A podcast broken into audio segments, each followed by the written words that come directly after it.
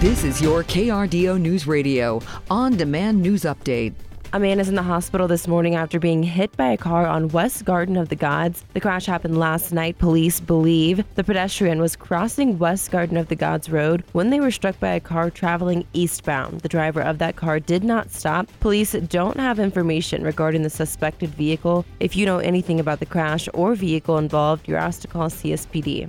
We're learning more about the cause of a devastating fire that left 30 people without homes. The Quail Cove apartment fire happened December 1st. We now know it was accidental and the direct result of someone's negligence. Colorado Springs Fire say it was caused by someone smoking a joint and not disposing of it properly. The flames sparked outside before moving inside and spreading to 10 apartment units. A powerful storm system is making way across the country with at least 56 million Americans on alert for severe flooding from the mid Atlantic to the Northeast. The search is on for whoever opened fire on a Colorado Springs home. It's the second such shooting this week. Police responded Thursday night near Telegraph Drive and Scarborough Drive. They say suspects drove by and got off at least one bullet. No one was hit. The same thing happened Monday night in a different neighborhood. Investigators have yet to make an arrest in either case.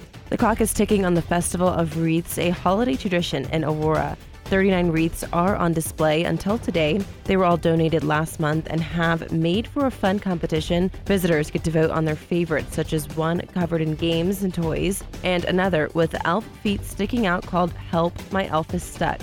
The auction raises money for the History Museum. One of the only LGBTQ plus nightlife spaces left in town was shut down due to a fire. They're now asking for help via Venmo to help their staff.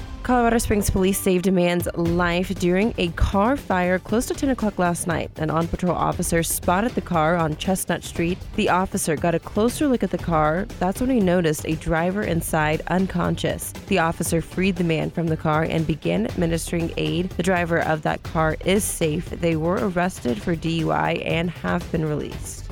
The YMCA finished up its 5K race series yesterday with its holiday themed Jingle Jog. The race is a holiday tradition. Despite the snow and cold weather, the 14th annual Jingle Jog took place outside the Fountain Fort Carson High School. It raises money for Fountain YMCA. The Jingle Jog showed how fitness can bring a community together. Events like the Jingle Jog, Turkey Trot, and Creep Crawl all raise funds for YMCA programs for childcare, swim lessons, and youth sports. Colorado protects patients who travel here for abortion from outside legal threats as well as medical teams. A new report looks at some of the data behind pregnant women now traveling for abortion care.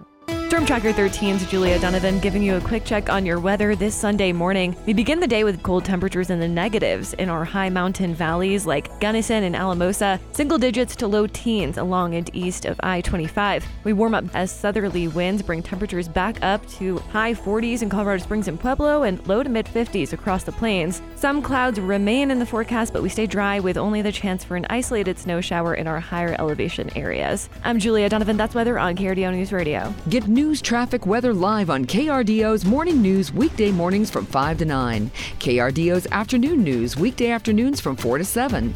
On KRDO News Radio or anytime at krdo.com.